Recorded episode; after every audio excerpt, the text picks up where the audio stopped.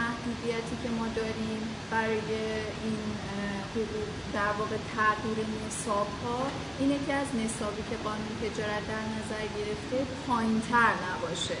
یعنی اگر قانون تجارت گفته فلان موضوع با دو سوم شما نمی‌تونید بیای اینو کم کنید ولی می‌تونی نصاب رو بالا ببری. چون این حداقل گذاشته برای حمایت از حقوق سهامداران ولی بیشترش دیگه به توافق سهامداران با هم دیگه برمیگرده اینو خاموش می‌کنیم. گرم میشه ولی روشن میشه. من دارم نمیشتم خودم چی میگم؟ اگه موافقی خاموشش کنیم. ببخشید. دستتون دردم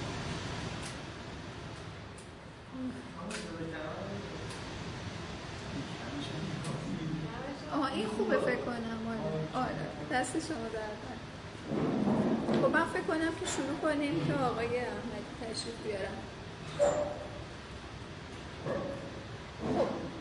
وقتی که شما میریم پیش سرمایه گذار برای سرمایه گذاری ممکنه اسناد مختلفی رو برای امضا بهتون ارائه بکنن. من دیدم مثلا هایی که پنج جور سند از اول میدن به طرف که امضا بکنه. ترمشید دارن قرارداد سرمایه گذاری دارن NDA دارن بعد موافقت نامه سهام دارن امضا می‌کنن. می‌خوایم یه توضیح کلی راجع به اینها بدیم و بعد بگیم که کدومشون از نظر قانون ما اعتبار دارن کدومش رو امضا باید بکنیم کدوم ما امضا نکنیم. اولین چیزی که معمولا امضا میشه ترمشیته ترمشیت در واقع یک چارچوب مبنایی توافق شماست. چیزای کلی در ترمشیت میاد.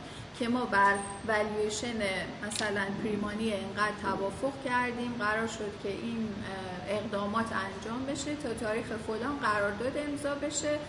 و دو طرف حالا یه کلیاتی از حقوق و انتظاراتی که می‌خوان در قراردادهای آینده لحاظ بشه در این ذکر می‌کنن. ترمشیت معمولا به قولی لیگالی بایندینگ نیست. یعنی از نظر حقوقی برای شما الزام آور نیست. ولی دقت داشته باشین که هر چیزی که در طبق حقوق ما امضا بشه توسط دو طرف از نظر حقوقی الزام آوره مگر اینکه توش قید بشه که این ترم شیت صرفا برای در واقع بیان کلیات مورد توافق ماست و فعلا از نظر حقوقی الزام آور نیست.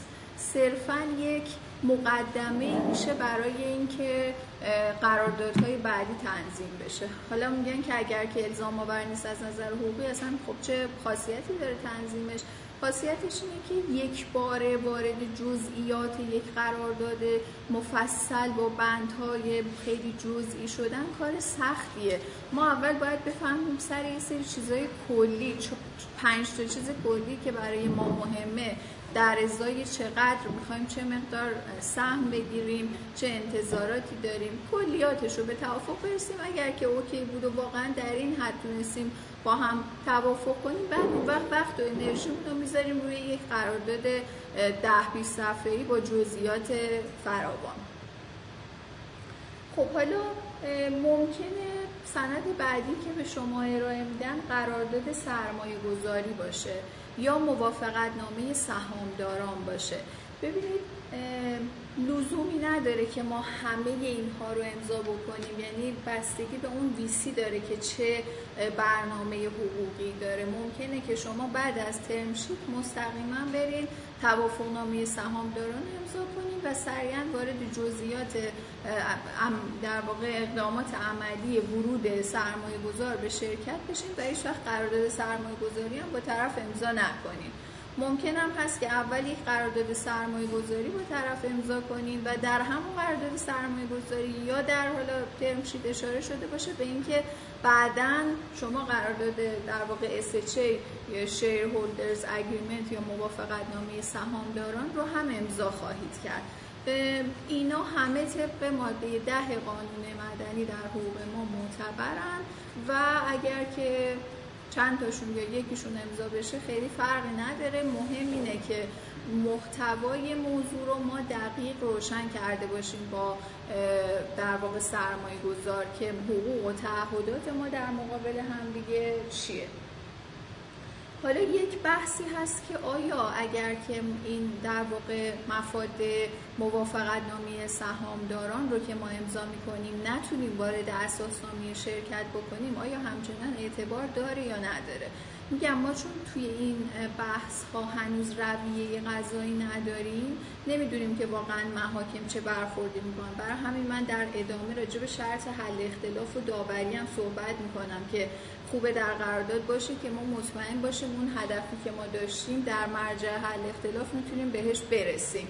ولی حتی اگر در اساسنامه هم قید نشده باشه و ثبت شرکت ها همچنین چیزی رو حاضر نباشه در اساسنامه شرکت قید بکنه باز هم به عنوان یک توافقی که بین سهامداران هست در مقابل اشخاص سالس ما الان صحبت نمی کنیم بین سهامداران بین سهامداران یک تعهدی هست که پذیرفته شده و معتبره و هر کس هم که ازش تخطی کنه می‌تونیم به مرجع حل اختلاف مراجعه کنیم و الزامش رو به ایفای تعهد بخوایم. حالا بسته به اون تعهدش. باز قبل از اینکه وارد جزئیات قرارداد سرمایه گذاری بشم یه توصیه میگن چه میگن که وقتی که میرین پیش سرمایه گذار بعضیا خب بالاخره وقتی آدم دنبال سرمایه است دوست داره که زودتر این موضوع انجام بشه و اون پول رو بگیره. ولی خب بدونید که این جزئیات قراردادی که دارین امضا می‌کنین خیلی برای آینده کارتون مهمه و شتاب زده عمل نکنین. هیچ عجله در کار نیست. به نظر من اول از سرمایه گذار بخواین که پیشنویس قرارداد در اختیارتون قرار بده.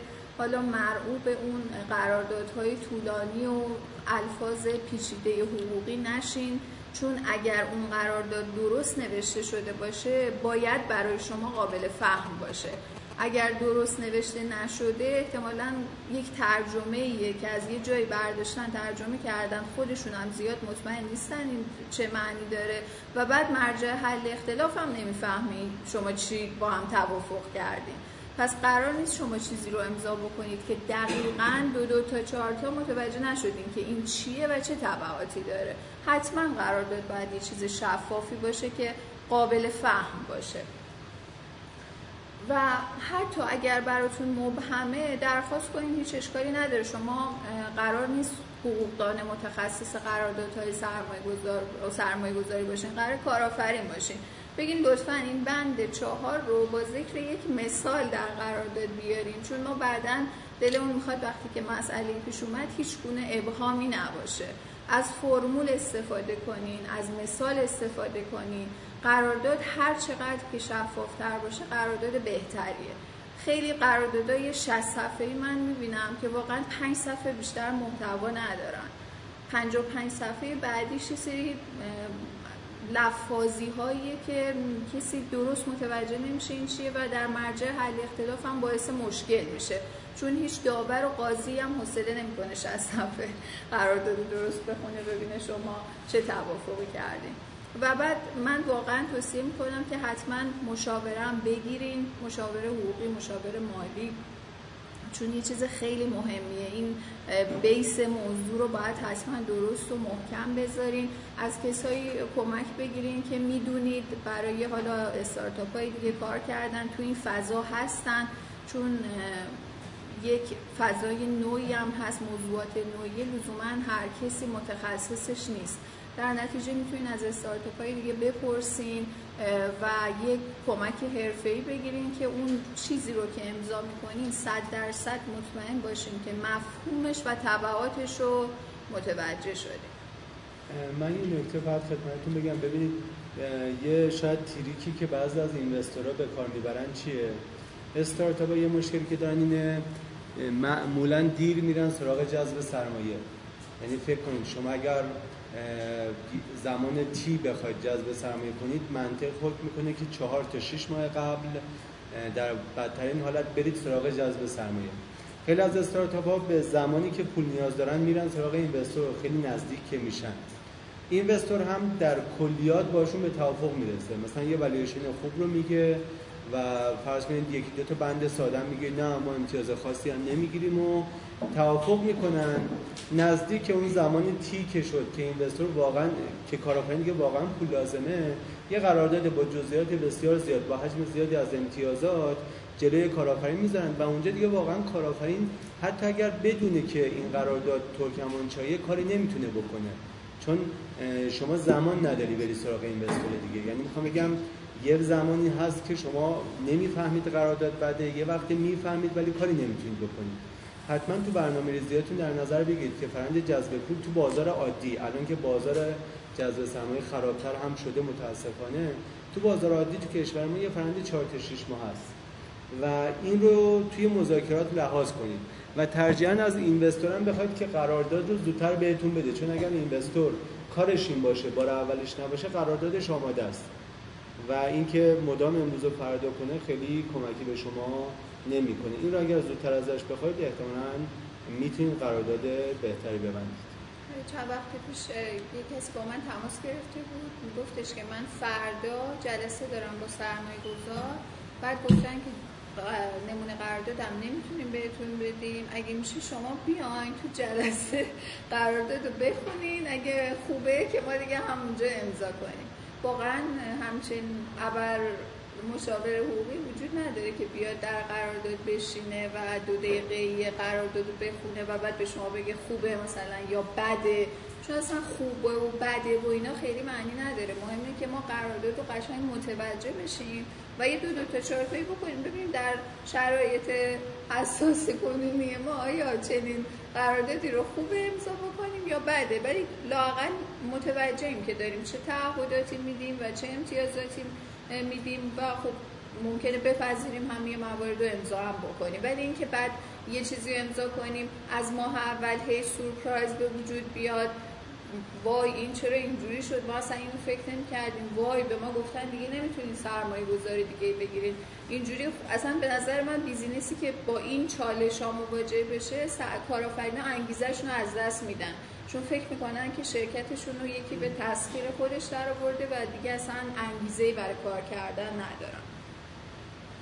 خب حالا وارد موارد معمول یک موافقت نامه سهامداران میشیم قطعا موارد دیگه هم هست که شاید توی این لیست نیومده ولی من حالا بر اساس قراردادهای خودمون و جستجویی که کردم به نظرم میاد این کتگوری ها اصلی ترین هاست و تقریبا توی همه قراردادهای سرمایه گذاری یا موافقت نامه های سهامداران یا یه همچین شرایطی بندهایی میاد. اولینش انتخاب مدیرانه. همون بحثی که قبلا هم صحبت شو کردیم که این سرمایه گذاری که داره وارد میشه به اصطلاح چند تا سیت در هیئت مدیره داره و چه تعداد مدیر می‌تونه انتخاب کنه به هیئت مدیره بفرسته. و ممکن هم هست پیش بینی بشه که در این حالت هست در یک حالت فرض بشه در قرارداد آورده بشه که اگر این اتفاق افتاد مثلا سهام سرمایه گذار از فلان قدر سقوط کرد دیگه سیت هیئت مدیرش رو از دست میده. و این یکی از همون مواردیه که یک کنترلی به سرمایه گذار میده که حداقل اگر از هیئت مدیره پنج نفری یک دونه هم داره لاقل اینه که آگاهه که تو شرکت داره چه اتفاقی میفته رأیش تاثیر گذار نیست ولی از نزدیک در جریان اقدامات کارآفرین هست.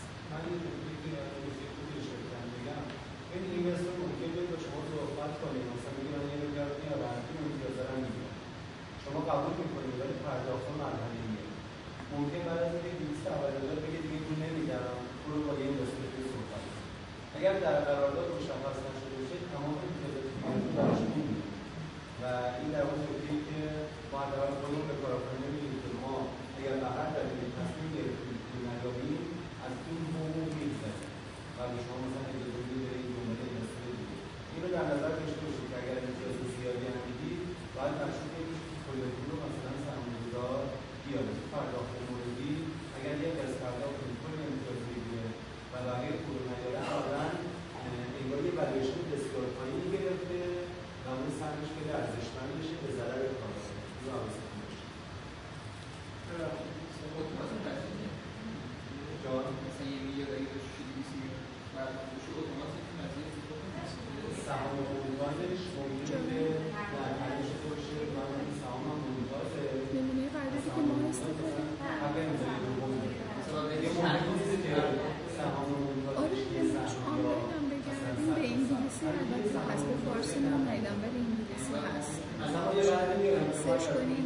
SHA Shareholders Agreement حتما نمونه باشن. یه بند جدا بود و پوشیده شد تو همون بند قرار نه نه تو همون بند میشه قرار شد اگه قراردادی خیلی مهم نیست. مهم که این اشاره بشه. نحوه بیان مختلف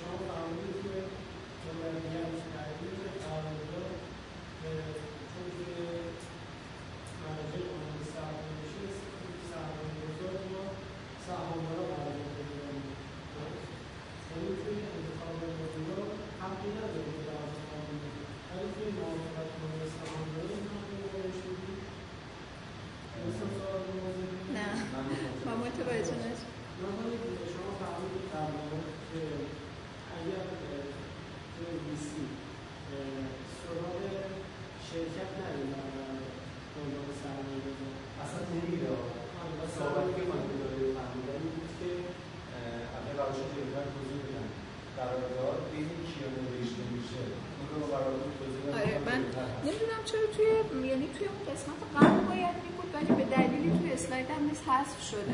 ببینید منظور من اینه که طرفین قرارداد سرمایه گذاری چه کسانی هستن؟ شما در نظر بگیریم یک شرکتی داریم.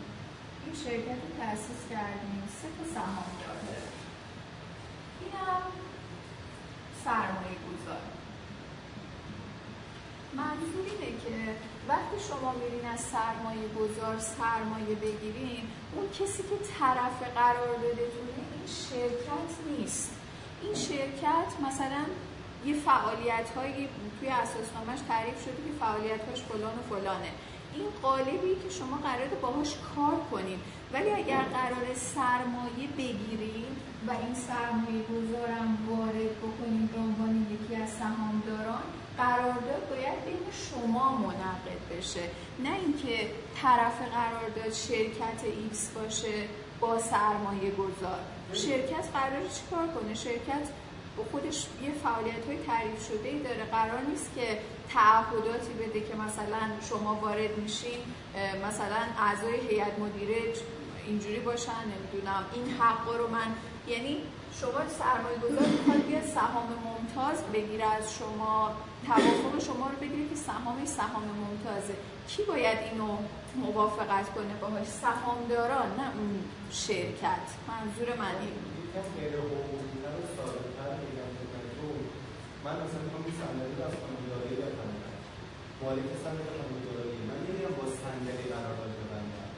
با مالک اون صندلی باید قرارداد یعنی مالک شرکت یه قرارداد شرکته من میرم مورد معاملت که سهام اون شرکته رو با مالک اون یعنی سهامدار رو میبندم بنابراین طرفین قرارداد سهامداری اصلا میشه خود سهامدارا موضوعش میشه سهام اون شرکت.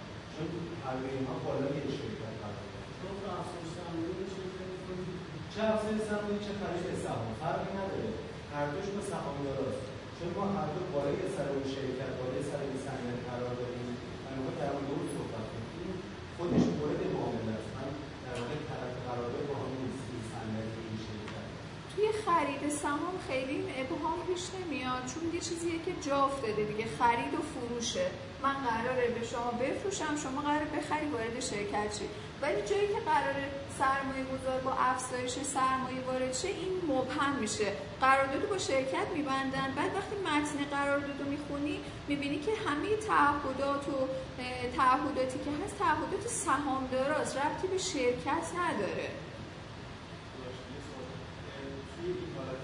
فرمودید قرارداد با شرکت می‌بندن و خود سهامدارا توی شرکت یه موافقتنامه امضا می‌کنن یا نه اصلا نه نه اصلا ما هیچ قرار توی بحث سرمایه گذاری قرارداد بستن با شرکتی که کارآفرین ها تأسیس کردن کار غلطیه. شرکتی که کارآفرین ها تأسیس کردن شخصیت حقوقیه که میره برای خودش کارها و قراردادهایی رو میبنده که در حیطه فعالیت های مجازش در اساسنامه است. ولی ما وقتی می‌خوایم واردش بشیم با خودش قرارداد نمیبندیم با سهامدارانش قرارداد میبندیم. سمت سرمایه گذار آره دیگه سرمایه گذار مثلا یه ویسی شرکت سرمایه گذاریه و خود شرکت میاد سهامدار میشه. یعنی ما سهامدار دو مدل داریم یا شخصیت حقوقی مثل من و شما یا شخصیت یا شخصیت حقیقی مثل من و شما یا شخصیت حقوقیه که اون وقت تو هیئت مدیره نماینده میفرسته. مثلا اسمارتاپ اگر که میره در استارتاپ ها سرمایه گذاری می‌کنه سهامدار شرکت هست ولی نماینده که در هیئت مدیره هست شخص حقیقیه که نماینده اون شخص حقوقیه. اون برش مشکلی نداره این برش مسئله داره خب. یک سری مواردی هم در SHA یا موافقت نامه های سهامداران میاد که یک کنترل اضافه بر اون نصاب هایی که قانون تجارت آورده به سهامدار اقلیت میده. مثلا ممکنه بگه که اون توضیحی که آقای احمدی دادن افزایش سرمایه راوند های بعدی بدون موافقت من مجاز نیست.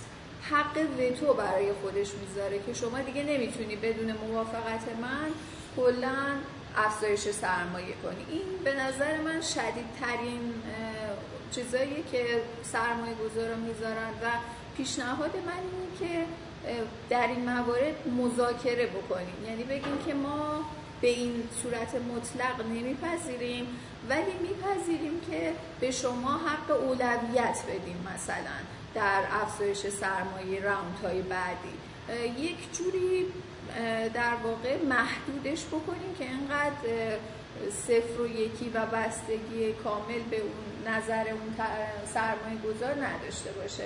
بعضی موارد هم ممکنه که یک نصابی بیشتر از نصاب هایی که در قانون تجارت اومده برای انحلال برای گفتیم 66 درصد دیگه تصمیمات مجمع عمومی فوق العاده طبق قانون شما نمی‌تونین این نصاب رو کمتر کنین. چون اون حد قانونی برای حمایت از حقوق سهامدار است ولی بیشترش می‌تونین بکنین که مثلا افزایش سرمایه با 80 درصد که عملا اگر که اون سهام سرمایه گذار اقلیت رو اضافه بکنیم بشه 80 درصد یه جورایی میشه بدون نظر اون نمی‌تونیم همچین کاری بکنیم. که باز توصیه می‌کنم که سعی کنین محدودترش کنین و یه راه فراری بذارین که حالا شرطهای بعدی که میگیم یه جورایی لطیف شده و قاعده مند شده یه همین محدودیت های مطلقیه که سرمایه گذار می‌خواد بذاره برای کارآفرین. و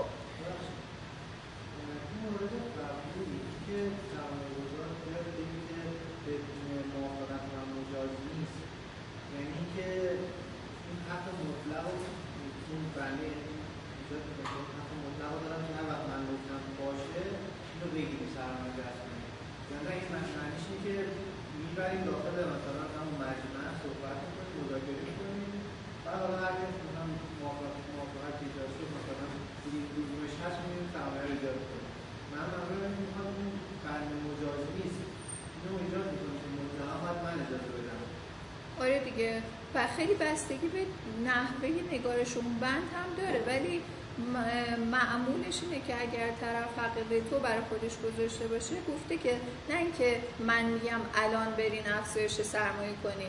به این معنی که اگر یک زمانی اومدین گفتین من یه سرمایه گذار دیگری پیدا کردم می‌خوام راوند بعدی رو سرمایه گذاری کن بگیرم در شرکت اون می‌تونه تو کنه.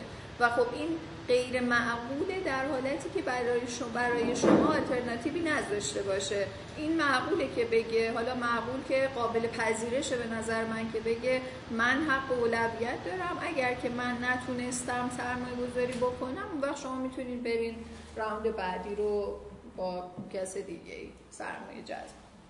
در واقع از این می‌گیره مانع می‌تونه بشه ولی اجبار نمی‌تونه یه من مانع می‌تونم بشم که با فلانی نرید افزایش سرمایه بدید ولی اجبارتون هم نمی‌تونه بکنه که در واقع شما برید با یه نفر انجام بدید چرا نمی‌تونه اجبار کنید چون قانون تجارت در همین صحبتی که خانم داره در فرمودن قانون تجارت اینجا سامانه شما از قناعت شما حمایت ببخشید من.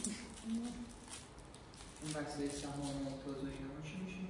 خب اینا تو سهام ممتاز میاد مثلا یکی از بندایی که تو قرارداد می‌نویسن در رایج توی سیستم ما یه همچین بندیه می نویسن که مثلا افزایش سرمایه منوط به رضایت اکثریت سهامداران است که سهامدار ممتاز عضوی از آن باشه این یعنی چی؟ این یعنی که من این من اینوستور که میشم سهامدار ممتاز عضو این جمع نباشم مستقل از اینکه شما چند درصد داری اصلا دیگه مهم نیست هم کم مانع بشه یه همچین جمله بندی یعنی حق به تو برای افزایش سرمایه عضو موافقتی. عضو اون جمعی باشه که در واقع حد اکثره آره. همچین جمله بندی یعنی که در واقع نمی‌تونه شما را اجبار کنه ولی می‌تونه مانعتون بشه. حالا این در واقع حقوقی که سرمایه گذار می‌گیره اینا رو در اصطلاح عام یعنی به اون سهامش میگن سهام ممتاز ولی در حقوق ما به طور سنتی حداکثر امتیازی که به ذهنشون رسیده بودیم بود که حالا به جای یک رأی مثلا دو رأی داشته باشه. ولی الان همه این حقوقی رو که سهامدار اقلیت برای خیال و سهامدار اکثریت هم می‌تونه بگه من این حق خاص رو می‌خوام و بقیه سهامدارا موافقت می‌کنن. این میشه سهامش میشه سهام ممتاز یعنی که یک امتیازی داره به سهام عادی اون شرکت. یک گروه دیگه ای از در واقع امتیازاتی که سهام می‌تونه داشته باشه و در قرارداد موافقت نامه سهامداران میان پیش بینی محدودیت ها و یا حقوق مرتبط با نقل و انتقال سهامه. یعنی میاد نقل و انتقال سهام رو یا ورود و خروج سهامداران به شرکت رو براش یک محدودیت هایی می‌ذاره. این محدودیت ها بعضیشون بازدارنده است جلوگیری می‌کنه از ورود اشخاص دیگه. بعضیشون هم خب یه چیز دو وجهی داره که به نفع خودشه امتیازی برای خودشه. حالا ساده ترینش اینه که منع به وسیقه گذاشتن و یا فروش سهام به اشخاص خاصه. میان میگن که شما به کسایی که مثلا رقاب در رقابت با شرکت هستن مثلا نمی‌تونین سهام بفروشین یا سهامتون رو به هر حال نمی‌تونین به وسیقه بذارین. توی این بندها هم باید دقت بکنین که این حق به صورت عام و کلی نباشه. چون هم شرطش از نظر حقوقی زیر سوال میره. یعنی یه شرایطی داشته باشه. در چه حالی من نمی‌تونم سهاممو بفروشم؟ به کی نمی‌تونم بفروشم؟ اگر که کلا حق از شما سلب شده باشه باز به نظر من با اون انگیزه کارآفرین برای بزرگ کردن شرکت و اگزیت و اینا منافات داره. یعنی باید یه راهی جلوی شما باز باشه که اگر که خواستین بتونین سهامتون رو به این شکلی منتقل بکنین. حالا این منطقیاش به نظر من ایناست. یکی حق رد اولیه است یا right of first refusal. معنی چیه؟ معنی این اینه که من سهامدار شرکتم یک شخص سالس همشه میگن با حسن نیتی یعنی پشتش تبانی نباشه. بیاد به من بگی که من سهام شما رو در این شرکت می‌خوام به این مبلغ بخرم. شما میری به سهامداری که این امتیاز رو داره right of first refusal داره میگی که یک نامه ارسال می‌کنی میگی که من یک پیشنهاد خرید سهامی دارم با این مبلغ و اگر که شما موافق هستین با همین مبلغ تا ظرف مدت یک ماه به من اعلام بکنین. این شرط هم خیلی مهمه که توی قرارداد با جزئیات بیارین. که در این حالت یک اختاری ارسال می شود و اگر یک ماه گذشت و جوابی از سرمایه گذار نرسید شما مجاز هستین که به اون شخص سالس با اون قیمت بفروشین. Right of first refusal یعنی من این حق رو دارم که رد کنم و بعد از رد من شما می‌تونین برین بفروشین. چرا قیمتش باید مشخص خب. خب وقتی می‌خواین offer بدین به شخصی که right of first refusal داره چی offer میدین؟ یه قیمت مشخصی رو بعد offer بدین دیگه.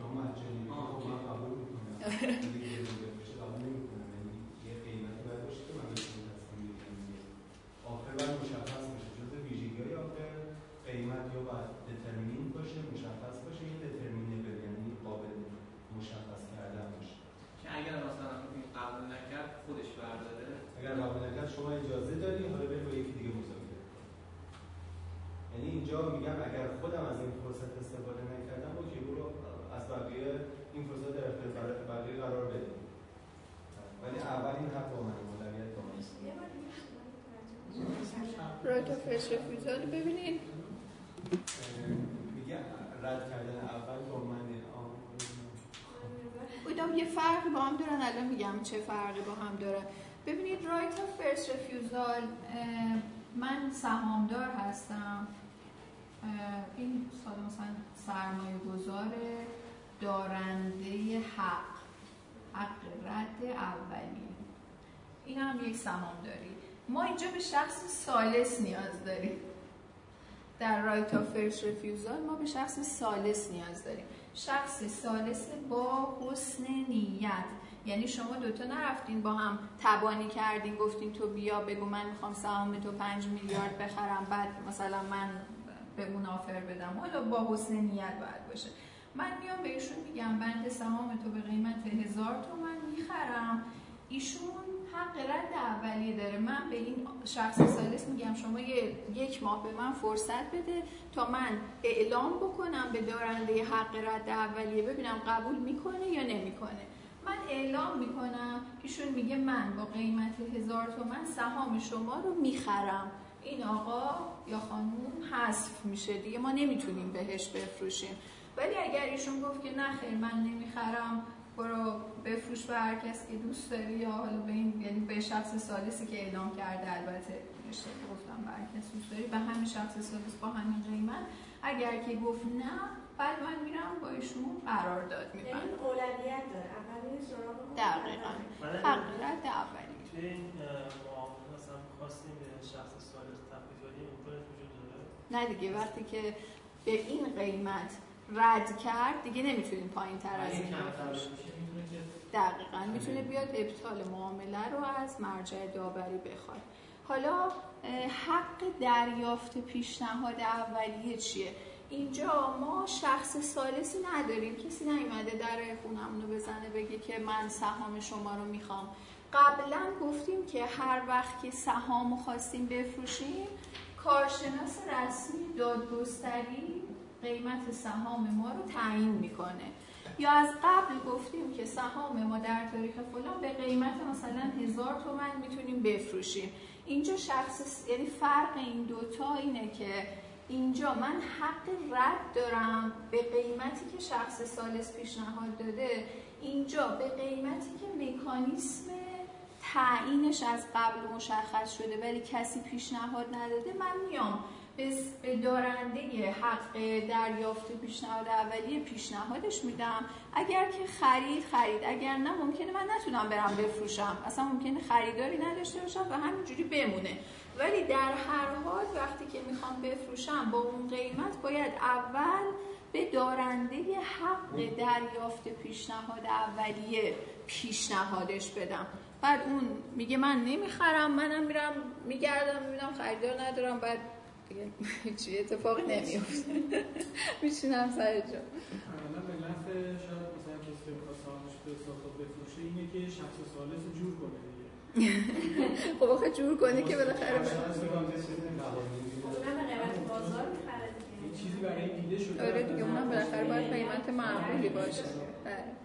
برای حسن نیت چیز قانونی دیده شده یا نه؟ این چیزی نه، میشه. ببینید این اینا- ضمانت اجرایی نداره.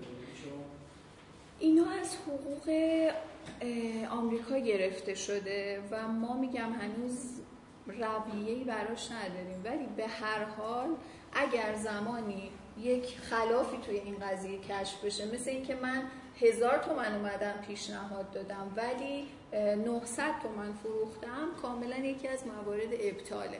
یعنی من نمونه این پرونده رو در مراجع داوری بین المللی دیدم با یک طرف ایرانی که سرمایه گذار خارجی ثابت کرده که طرف ایرانی این روال درست قراردادی حق رد اولیه رو با اون زمانهای مشخص رایت نکرده که دقیقا باید مشخص باشه. اختار میره چقدر فرصت داریم و حتما ذکر بشه که اگر پاسخی ظرف اون مهلت مشخص نرسه به معنی رده و بعد اون وقتی که شما آزاد هستین که سهامتون رو به اون شخص سالس بفروشید.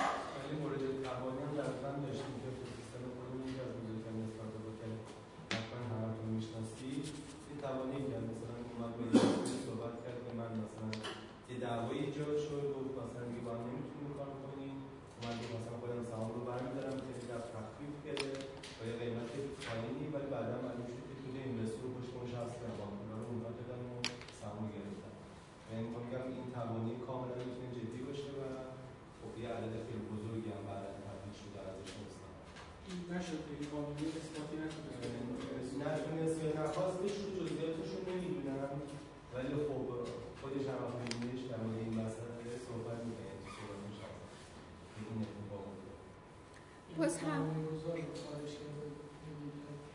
نه سرمایه‌گذار به خاطر اینکه دیگه من کارآفرینم رفتم سرمایه‌گذار رو پیدا کردم با شما دعوا کردم با اون سرمایه‌گذار قبلی با اینا بستم یه قراردادی که آقا من سهام رو میرم میگم خودم می‌خوام از شما بخرم شما با کارآفرین معمولا کنار میاد عدد کنیم بعدا معلوم شد که نه واقعا دو تا اینوستور این سهام رو خریدن به یه قیمت خیلی بالا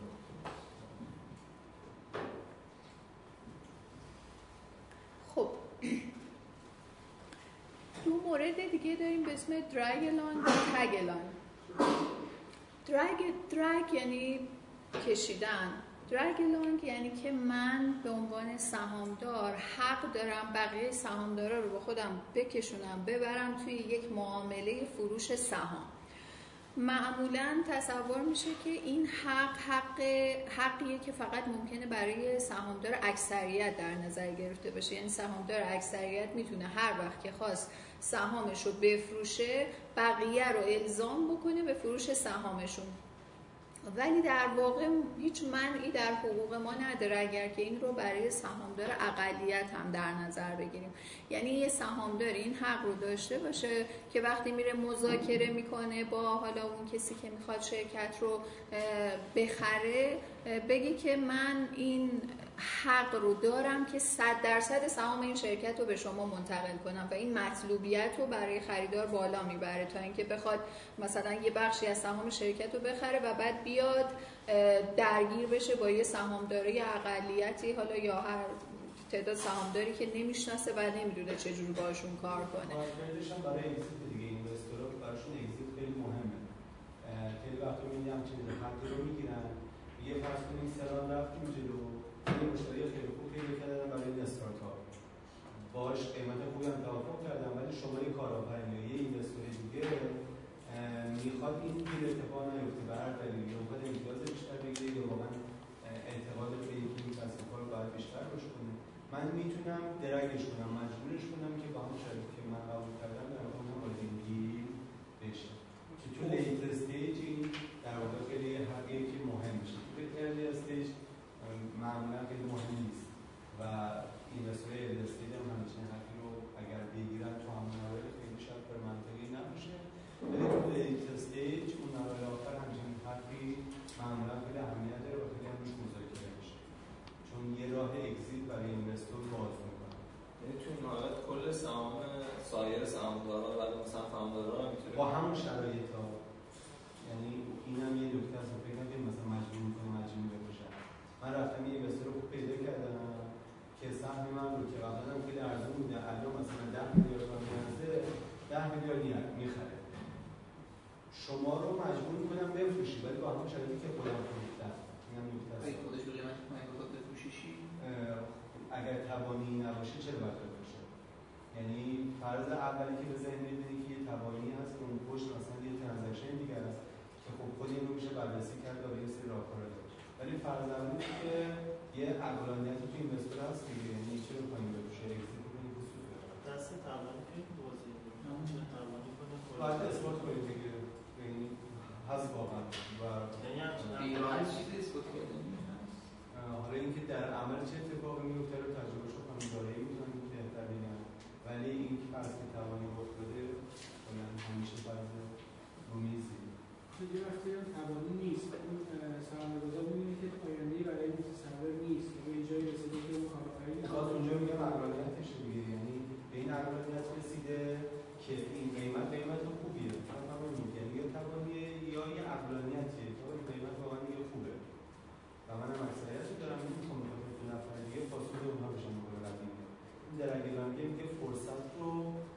برای کسی که سلام اولیدن نمی‌تونن. من رو از اون فرصت محروم ببینید یه چیزی ببخشید قبل از سوال شما یه چیزی که در این موارد وجود داره اینه که اثبات اینجور چیزها همه جای دنیا کار سختیه. یعنی شما بخواید تبانی رو اثبات بکنین اصلا کار راحتی نیست. ولی به هر حال این این که اثباتش سخته باعث میشه ما از این شرط صرف نظر کنیم. اینا شروطی هن که به وجود اومدن که این نظام رو شکل دادن. این که این انقدر جذاب شده بیزینس رو انداختن بزرگش کردن فروختنش.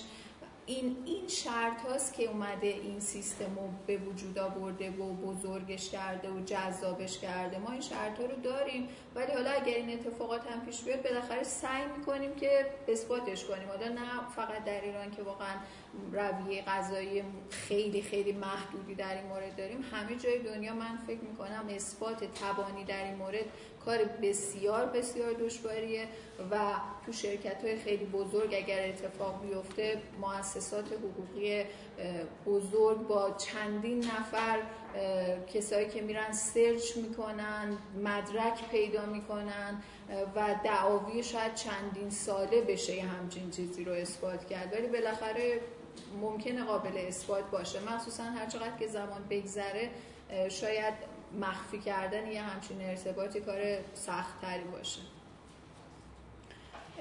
یک حق دیگه تگلانگه که یه جوری به معنی اینه که سهامدار معمولا اقلیت حق این رو داشته باشه که خودش رو بچسبونه به معامله‌ای که سهامدار اکثریت دارن انجام میدن. سهامدار اکثریت شرکتی 80 درصد سهم دارن. رفتن یک خریدار پیدا کردن دارن از شرکت خارج میشن. اینا 20 درصد می‌خوان اینجا بمونن با سهامدار 80 درصدی جدید و شاید ارزش سهامشون هم اونقدری نباشه که بعد از اینکه اونا خارج شدن این 20 درصد خب جمع 100 درصد ارزش خیلی بیشتری داره تا اینکه بخواد با 20 درصد بره وارد مذاکره بشه برای فروش سهمش با یک خریدار دیگه در نتیجه این حق رو اگر سهامدار اقلیت بگیره در هر معامله ای که سهامدار اکثریت بتونه سهامش رو بفروشه با همون شرایط می‌تونه ملحق بشه و سهامش رو بفروشه باش تو این حالت اه، اون خریدار خیلی مهمه چون ممکنه فقط یه سهم مشخص رو بخواد بخره یعنی خب دیگه، این 20 بس- درصد این ارور بخواد ریت اضافه میشه بشه دیگه. پولش نداره مگه اینکه بشکنه قیمت رو به تناسب میشه. دیگه. بشکنه.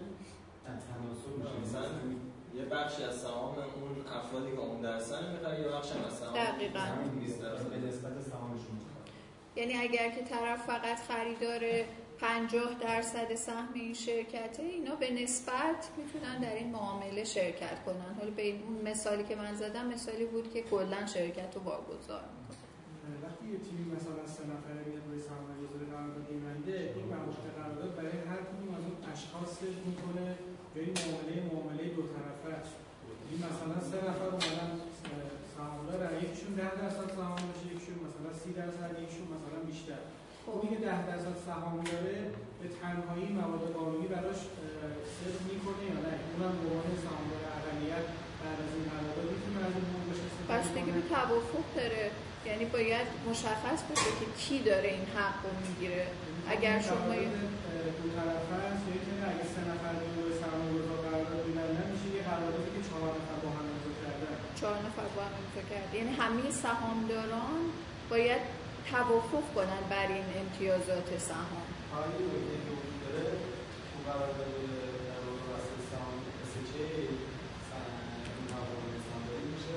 چند نوع سهام ممتاز تعیین کرد و هر کدوم یه امتیازاتی داشته باشن این معمولا سرمایه گذاری راننده یکی دوتر که پول بیشتری دارن و مدت دیگری بیشتر دارن معمولا می‌خوان حقوق بیشتری بگیرن البته به سمت ما گیر میده یعنی تعریف چند سهام ممتاز رو در عمل نکرده چیزی که ما بعد از چند دیگه سخت جلو قبول نکرده ولی تو قرارداد سهامداری دیدیم که چند جا اومدن و چیکار کردن دو نوع سهام ممتاز تعریف شده یه حقوقی معلق داشته سهامدار ممتاز معلق یه حقوقی سهامدار ممتاز معلق ولی خلاصش اینه که تهش توافق یعنی اینجوری نیست به سمت اساسنامه‌اش رو قانون میشه خود از شما اون تهش اینجا باید بده تو اساسنامه دیگه و که اولش هم کنیداری همون یه جاهایی شما این نتیجهتون لزوما مثلا اون تو اساسنامه نداره حالا اون چیکار کنید یعنی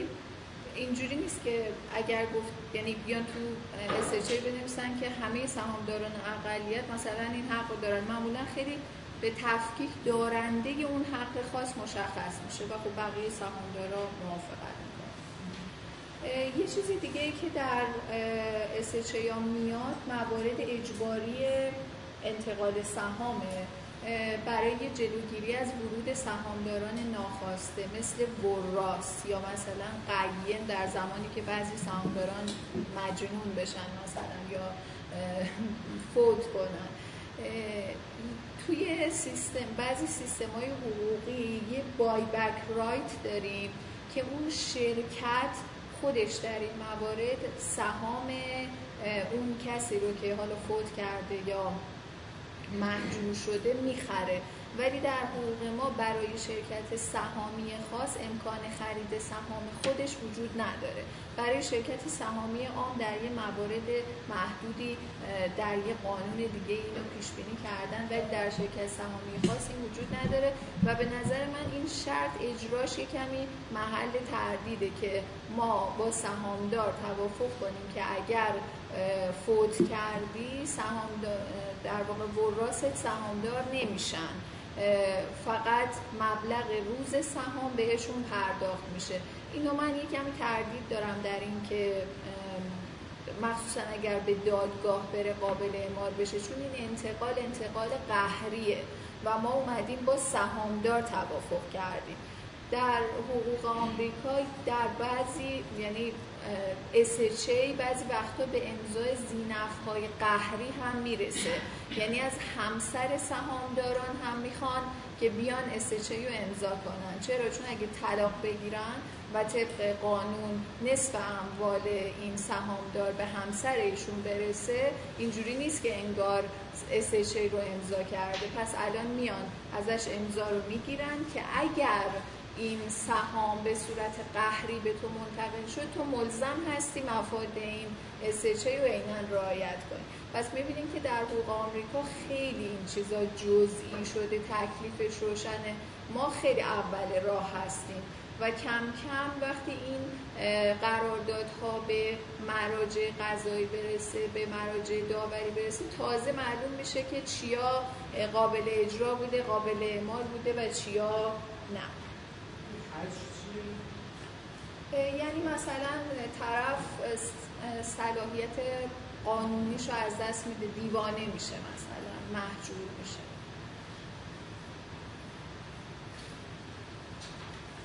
خب یه پیشبینی حق تقدم سهام برای برخی سهامداران داریم که قانون تجارت کلا این حق تقدم رو شناخته به رسمیت و هر کسی به نسبت اون سهامی که داره حق, حق تقدم داره در افزایش سرمایه برای راندهای بعدی.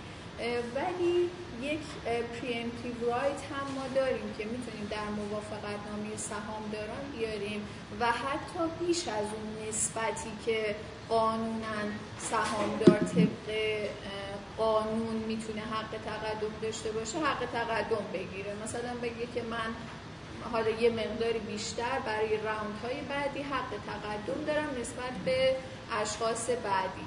اینا یه ذره مفاهیمش با همون موارد قبلی که گفتم نزدیک به همه. تهش این میشه که یک سهامداری می‌خواد موقعیت خودش رو در شرکت حفظ کنه و برای راوندهای بعدی حق تقدم داشته باشه یا اگه کسی می‌خواست بفروشه اول به این بفروشه اول به این پیشنهاد بده. اگر که نشد دیگران از طریق خرید سهام یا از طریق افزایش سرمایه وارد شرکت بشن. من ببخشید یه عذرخواهی می‌کنم. من یکم زودتر باید برم. یه کاری برام پیش اومده. اگر مشکلی نداره. آره. امیدوارم این کارگاه براتون مفید بوده باشه. ببخشید اصل کارگاه که خانم داره بودن. من هم تا اینجا بودم خدمتتون. من هم عذرخواهی می‌کنم زودتر مرخص میشم. ببخشید.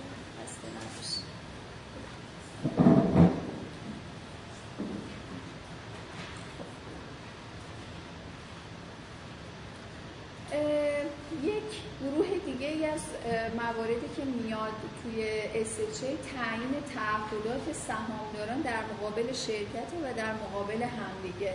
اینکه سرمایه گذار مشخص باشه که تزریق سرمایه رو به چه شکلی در چه زمانهایی می‌خواد انجام بده و زمانت اجراش هم مشخص شده باشه.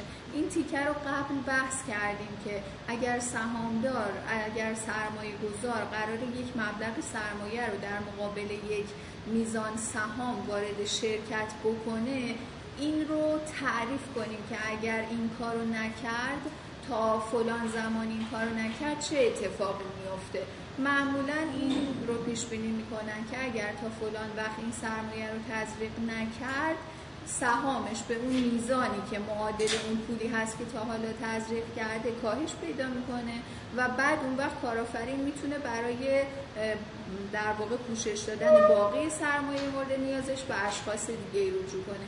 ولی اینو تو قرارداد باز نذاریم.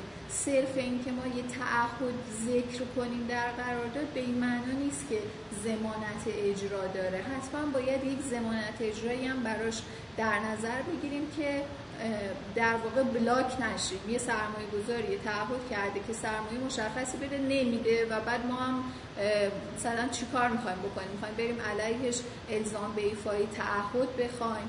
اگر زمانت اجرایی مشخص داشته باشه هم تکلیف شرکت روشن میشه همین که کاملا مشخصه که چه اتفاقی در انتظاره حالا عرف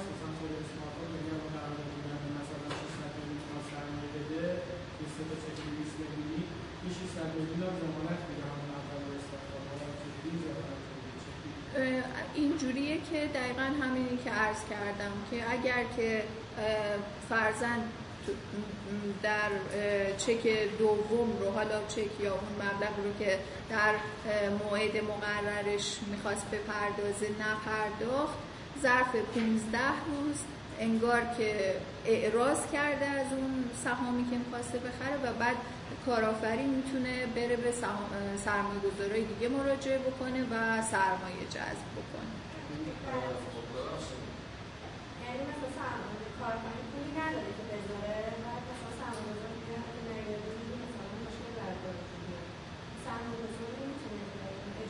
نه ما نمی‌تونیم اجبار بکنیم. کسی نمی‌تونه کارآفرین رو اجبار بکنه به آوردن سرمایه. الان بحث اون وقتیه که کارآفرین مراجعه کرده به سرمایه گذار سرمایه گذاری که می‌خواد پول به شرکت تزریق بکنه و اگر تعهدی کرد من امروز میام میگم یک میلیارد میدم. ولی اگر که 200 میلیونش رو دادم 800 میلیونش رو ندادم چه اتفاقی میفته این باید مشخص بشه.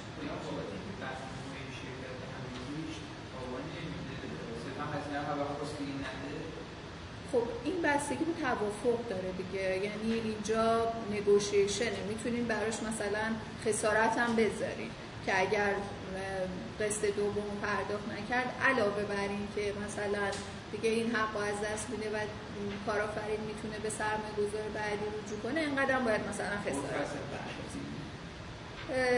نه من ندیدم. ولی به هر حال می‌تونین مذاکره بکنین.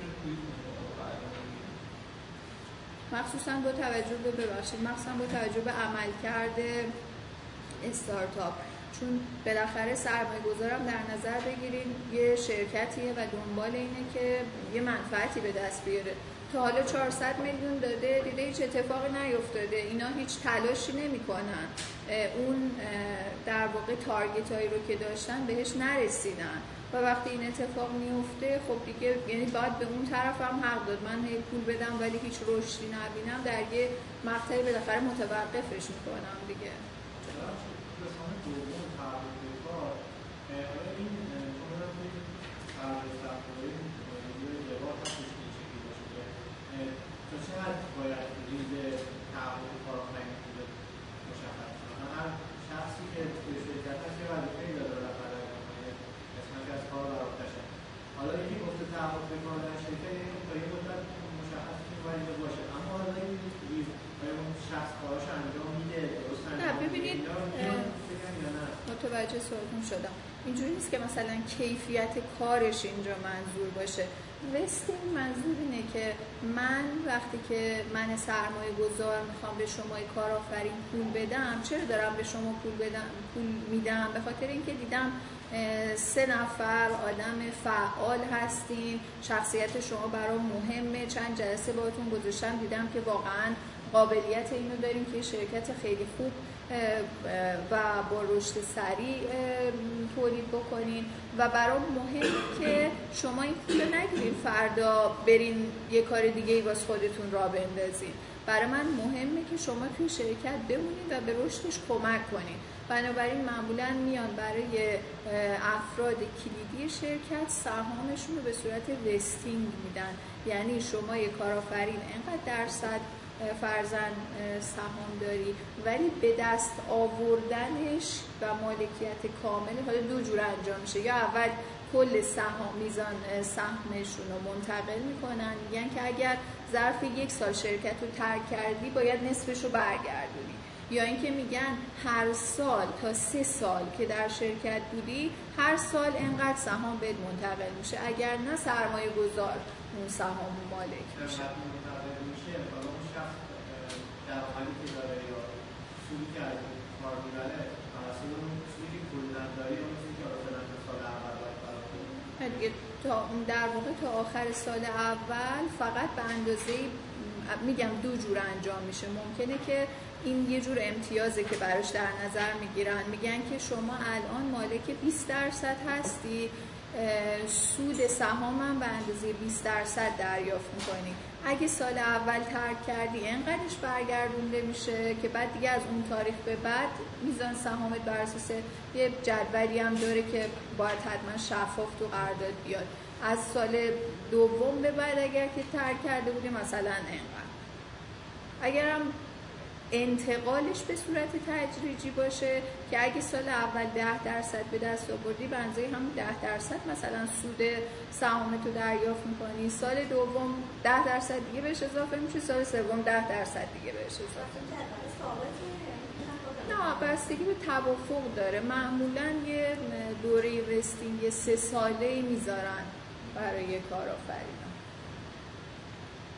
خب اینم که عرض کردم خدمتتون که زمانت اجرای تعهدات باید در قرارداد پیش بینی بشه. هر تعهدی که می‌ذارین خودتون تو ذهنتون باشه که الان سرمایه گذار این تعهد به من داده. زمانت اجراش چیه؟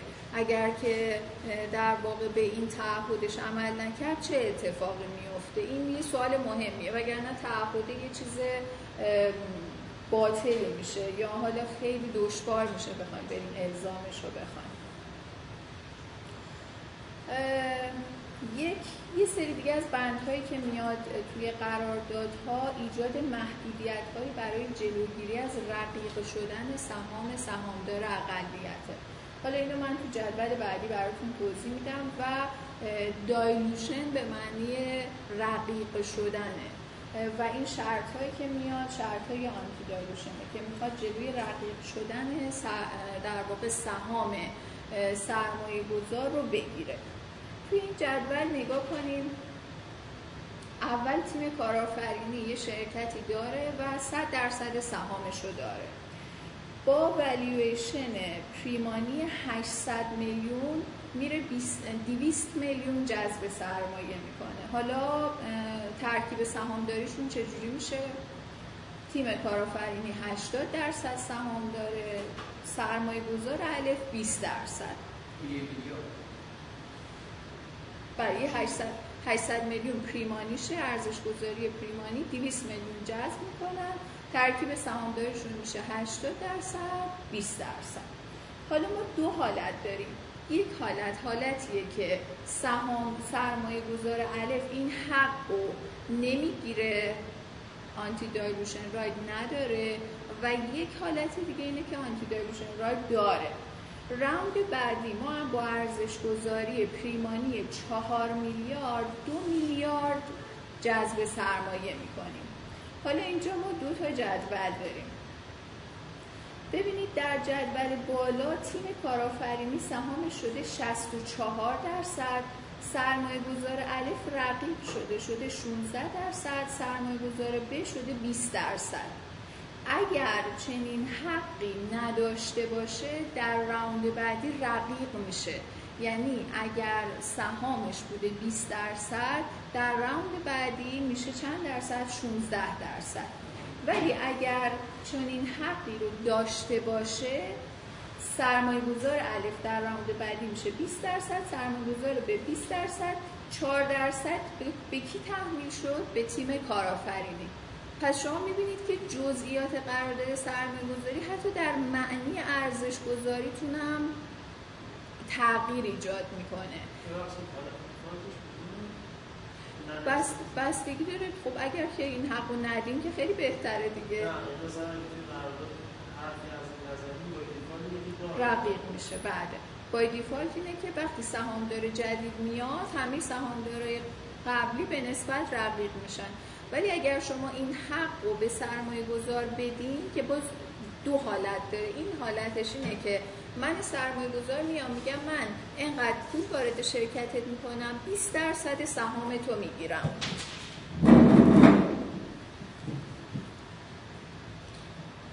درصد سهام رو می‌گیرم و تو 80 درصدی. بهش میگم که این سرمایه گذار الفه اگر سرمایه گذار الف اگر سرمایه گذار بخواست بیاد نمی‌تونه اینجوری وارد بشه. فقط در سهم تو تغییر ایجاد می‌کنه. 20 درصد من ثابت میمونه رقیق نمیشه. 80 درصد شما رقیق میشه. و بار 20 درصد من رو هم می‌گیره. این یک معنی آنتی یعنی یه معنیش اینه که 20 درصد من اون سهامی رو که اول گرفتم همون میزان میمونه. بقیه قسمت کارآفرین فقط در راوندهای بعدی رقیق میشه. یه معنی دیگه هم داره. دقت کنید تو قرارداد سرمایه گذاری بعضی وقتا هر دو اینا میاد. میگن که شما اومدی سهامی رو که به من فروختی این 20 درصد رو با قیمت هر سهم هزار تومن فروختی. حق نداری در راوندهای بعدی به قیمتی پایین تر از این سرمایه جذب کنی. اگر به قیمتی پایین تر از این جذب کردی سهام من باید به نسبت بالا بره. و ممکنه که یک سرمایه گذاری هر دو تا نوع آنتی دایلوژن رایت رو از شما گرفته باشه. هم گفته باشه که 20 درصد من ثابت میمونه همین که اگر شما به قیمتی پایین تر از قیمتی که به من فروختی در راوند بعدی بخوای بفروشی اون وقت باید منو متناسبا سهامم و درصد سهمم رو ببری بالا. هر دو اینا میشه در واقع آنتی دایلوشن رایت یا حق جلوگیری از رقم شدن. خب من فکر کنم که آره دو تا بیشتر نمونده یه سهام تشویقی کارکنان ما داریم. Employee Stock Option Pool. وقتی که ما یک در واقع سرمایه گذار میاد در یه شرکتی سرمایه گذاری می‌کنه ممکنه که علاوه بر حالا اون کسایی که کارآفرین هستن یک تعداد اشخاصی هم در اون شرکت در حال کار کردن باشن. سهامدار نیستن مثلا کارمند اون شرکتن. سرمایه گذار شرط می‌کنه که عرفش بین 5 تا 20 درصده که بین 5 تا 20 درصد از سهم خودت رو باید اختصاص بدی به سهام تشویقی کارکنان حالا چرا این کار رو می‌کنه؟ به خاطر اینکه اون شرکتی رو که در سرمایه گذاری کرده اشخاصی که درش کار می‌کنن براش مهمن دیگه. طرف یه دونه مثلا برنامه نویس داره که کلی تو شرکت اهمیت داره و اگر بره آسیب جبران ناپذیری به شرکت وارد میشه. برای تشویق و امیدوار کردن کارکنانی که دارن توی شرکت کار می‌کنن میاد ایساب می‌ذاره و در واقع کارآفرین رو ملزم می‌کنه. ممکنه یه وقتایی هم از میزان سهم خودش هم قسمتی رو اختصاص بده. ولی معمولا اینجوریه که از کارآفرین می‌خواد که بین 5 تا 20 درصد از سهام خودش رو به سهام تشویقی کارکنان اختصاص بده که این هم به صورت یک باره نیست معمولا تدریجیه. هر سالی که طرف میمونه مالک یک درصدی از سهام شرکت میشه. و خب انگیزش برای موندن خیلی بیشتر میشه. سهام تشویقی رو نبخشه به کارکنان چطور؟ این باز مالکش همون کارآفرینای قبلی هستن؟ چطور نبخشه؟ یعنی اینکه یه بخش رو اختصاص بده ولی خب این رو ملزم هست که حتما پرداخت کنه به کارکنان شرکت. بله بله جز جز شرایط سرمایه گذاری و حتما باید یک ضمانت اجرایی هم براش باشه. مثل اینکه مثلا برای انتقال سهمش وکالت ازشون بگیرین که اگر تو تاریخ فلان این مقدار سهام تو منتقل نکردی به کارکنان من این وکالت رو ازت دارم مثل همون مکانیزم های وستینگ رو داره که یا کلا اون مقدار سهم و از اول کار سرمایه گذار در دست خودش می‌گیره منتقل نمی‌کنه به کارآفرین. میگه من درست سهمم 20 درصده ولی 30 درصد از تو می‌گیرم. این 10 درصد مال کارکنانه. من به تدریج بهشون منتقل می‌کنم. یا میگه که الان نسبتمون 20 80 ولی تو حواست باشه که در واقع مالک 70 درصد سهامی. ده درصد بقیه رو من ازت وکالت می‌گیرم. اگر به موقع سهام رو به کارکنان منتقل نکردی اون وقت با این وکالت خودم میرم منتقل می‌کنم. یعنی ضمانت اجراش رو باید یه جوری تو قرارداد بیارم. یعنی بله دیگه داشته باشه. جان؟ مثلا؟ اگر کارکن کارکنان شرایط تجربه کنن کار انجام دادن بهشون ده درصد کار داده میشه نه خب این در شرایطی که شما روی یه سری از کارکنان کلیدی اون شرکت اصرار داری که اینها می‌دونی اینها قرار در شرکت بمونن و نقش مهمی دارن و براشون این سهام تشویقی رو می‌ذاری که تشویقش کنی بمونه. و طرف اگر نمونه خب سهام از دست میده دیگه. اگر یک سال بمونه مثلا یک دهم درصد رو می‌گیره. دو سال بمونه انقدر تا در نهایت باید یه جوری برنامه ریزی بشه که کل سهام تشویقی بالاخره از 20 درصد تجاوز نکنه بین 5 تا 20 درصد. سهام یعنی.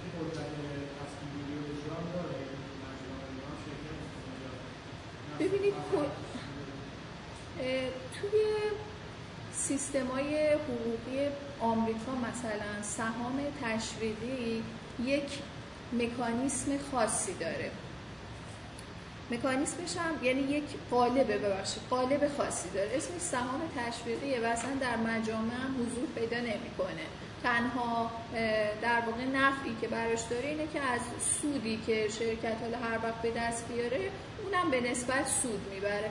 ولی ما همچین مکانیسمی رو در حقوقمون نداریم. هر کس که سهامدار میشه می‌تونه در مجموع شرکت کنه. گرچه سهام تشویقی کارکنان هیچ وقت اون میزان کنترلی سهام مدیریتی نمیشه.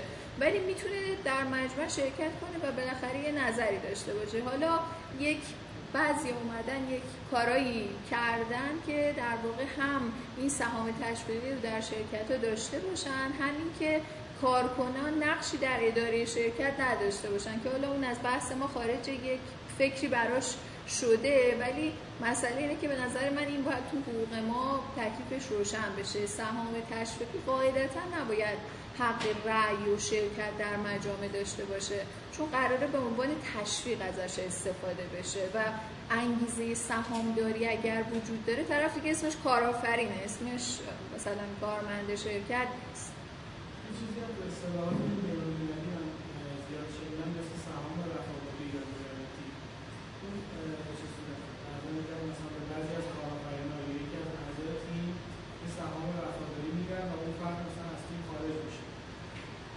این مثلا مکانیزمی تو ایران توی ایران که نداریم نه. ولی من فکر کنم اونم در قالب همین سهام تشویقی میگنجه حالا اینکه میگین خارج میشه نمی‌دونم منظورتون چیه چون اگه داریم بهش سهام میدیم چجوری مجموعه تلویزیونی هست اسم شارک ریسکی خیلی توش اتفاق میفته که مثلا به اون فرد میگن ما 100 درصد تو رو برمی‌داریم آها اون چیزی که میگیم 10 درصد سهام وفاداری اون loyalty سهام نیست. یک در واقع بخشی از یه درصدی از محصول اون شرکته که میگه که ما شما سهام تو واگذار کن برو. یه وقتایی طرف کارآفرین میاد. سرمایه گذار می‌بینه که محصولی که ساخته خیلی خوبه ولی خودش خیلی کارآفرین خوبی نیست. من با این آدم نمی‌تونم کار کنم ولی این محصولش رو اسکاچه مثلا فلان رو می‌تونم ببرم تو شوی تلویزیونی میلیون ها ازش بفروشم. بهش میگه بیا شما یه لطفی در حق بنده بکن. صد درصد سرمایه سهام تو واگذار کن. کلا برو بشین تو خونت. هر دونه این اسکاچا که فروخته میشه ده سنت به جیب تو میاد. این در واقع سهام لویالتی نیست این لویالتیه یه درصدی از اون در واقع محصوله که تا هر زمانی که این محصول داره فروخته میشه اون پول همینجوری به جیب شما میاد. خب شرایط و طبعات انحلال شرکت. انحلال شرکت یه سری موارد اجباری انحلال شرکت داریم تو قانون تجارت که وقتتون رو باش نمی‌گیرم می‌تونین یه سرچ کنین مشخصه. یه سری انحلال اختیاری هم داریم. یعنی سهامدارای شرکت که شرکت رو تأسیس کردن می‌تونن مجمع عمومی فوق‌العاده تشکیل بدن و شرکت رو با اون نصابی که در واقع گفتیم حالا با 66 درصد داشته باشیم می‌تونین شرکت رو منحل بکنیم شرکت رو منحل کنن. حالا هم میشه توی موافقت نامه سهامداران محدودیت هایی برای این ایجاد کرد. مثل اینکه سرمایه گذار بگه انحلال شرکت بدون رضایت من کلا ممکن نیست. که میشه همون حق وتویی که در واقع می‌ذارن برای خودشون یا اینکه نصاب رو ببرن بالا که در واقع میشه انحلال شرکت بدون رضایت سرمایه گذار ممکن نباشه. یه شرط liquidation preference هم داریم که به معنی تقدم در زمان انحلاله. من میام سرمایه میدم به کارآفرین بهش میگم هر زمانی که تو منحل شد شرکت حالا انحلال اختیاری مثلا یا اینکه فروخته شد یا اینکه ادغام شد با شرکت دیگه یه پولی ازش به دست اومد من به میزان سر سرمایه اولیه‌ای که دادم حق تقدم دارم در برداشتن این پول. یعنی شما تو صف پشت سر بنده وای میسی من که پولم رو گرفتم بعد رفتم کنار و شما میای جلو و بقیه سهام دارم. ممکنم هست بگم که زب در دو. یعنی من این در واقع حق رو دارم با ضریب دو. من سر صف هستم تا دو برابر سرمایه رو که گذاشتم توی شرکت یا سه برابر سرمایه که گذاشتم شرکت اینو خوشبختانه من هنوز تو قرارداد ایران ندیدم. فقط فعلا چیزی که هست اینه که تا میزان سرمایه. ولی هیچ معنی نداره. می‌تونید بگین تا دو برابر سرمایه که گذاشتم و می‌گیرم. بعدش اون وقت من از صف میرم بیرون. شما میای نفر بعدی به نسبت سهم و خب اینم ازش این خیلی معموله. من اینو زیاد دیدم توی قرار بدم حالا در حالت ورشکستگی چه اتفاقی میفته آیا من می‌تونم بیام بگم که اگر که ورشکستم شدی اول باید پول منو بدی؟ نه نمی‌تونم. به خاطر اینکه ورشکستگی قوانین آمره خودشو داره. و من نمی‌تونم با تو توافق بکنم که خلاف حقوق طلبکارای دیگه شرکته. خب آخرین بحث مرجع حل اختلافه. ببینید همه این حرفایی که ما زدیم همه این قرارداد هر چقدرم که خوب نوشته شده باشه هر چقدرم شما دقت کرده باشین و مشورت گرفته باشین در نهایت ممکنه با سرمایه گذار به مشکل بخورین. و وقتی که به مشکل خوردین باید از قبل یک مرجع حل اختلاف رو براش پیش بینی کرده باشین. که بفهمه این چیه. الان محاکم ما نسبت به این قراردادها کاملا بیگانه. یعنی این قراردادها بره توی یه شعبه دادگستری حالا بی احترام نمیشه به قضاتی که به روزن و سعی می‌کنن حالا یه دانشی کسب کنن. ولی موضوع نوعه و اکثرشون واقعا توی این فضا نیستن و هی سعی می‌کنن این قرارداد رو ببرن تو قالب های سنتی حقوقی که اصلا جور در نمیاد. بنابراین پیشنهاد من اینه که حتما حتما حتما در قراردادهای سرمایه گذاری شرط داوری بذاریم. حالا شرط داوری ممکنه داوری شخصی باشه یا سازمانی. بعض وقتا ما میایم میگیم اگر که ما به اختلاف خوردیم حسن آقا مثلا حکم ما.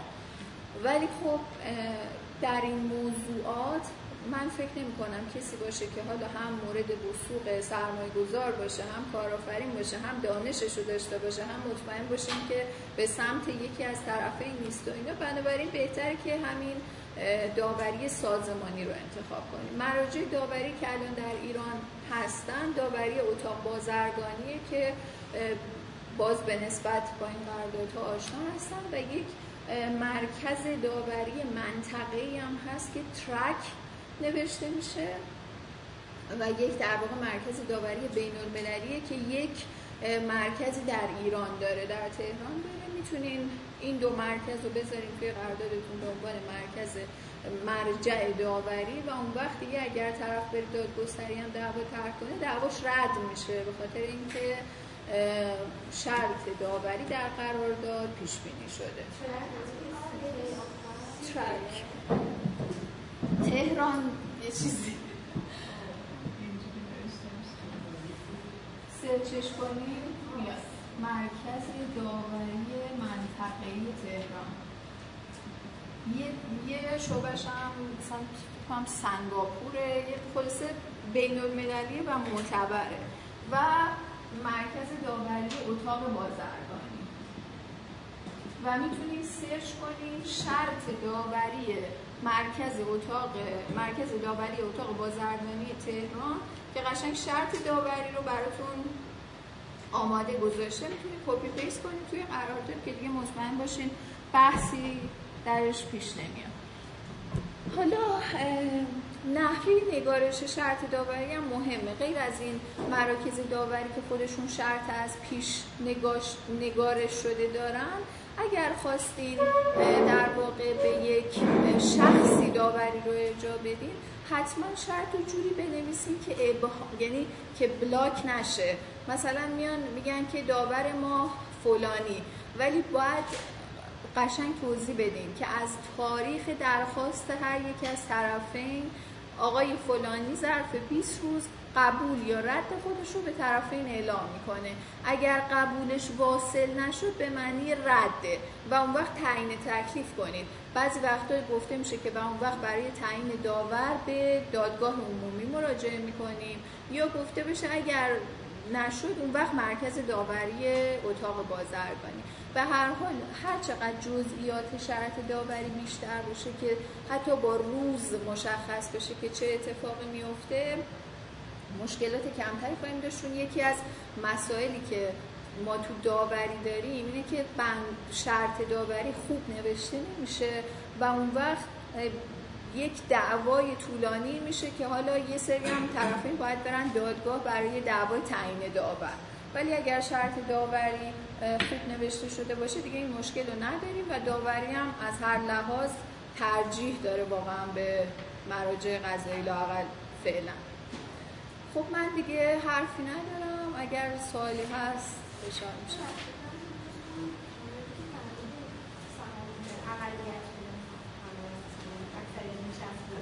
آها تگلان.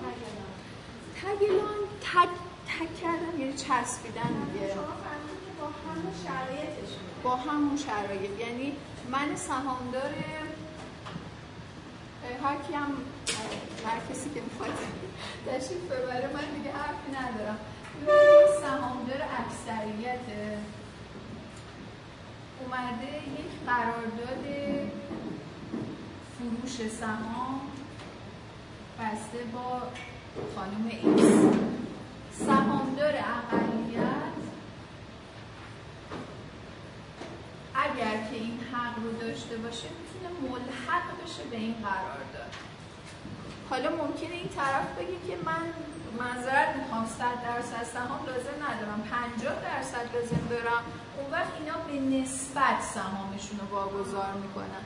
حالا با همون شرایط یعنی چی؟ یعنی اگه این توافق کرده سهام اینا رو هر سهم هزار تومن بخره سهام اونا رو هم هزار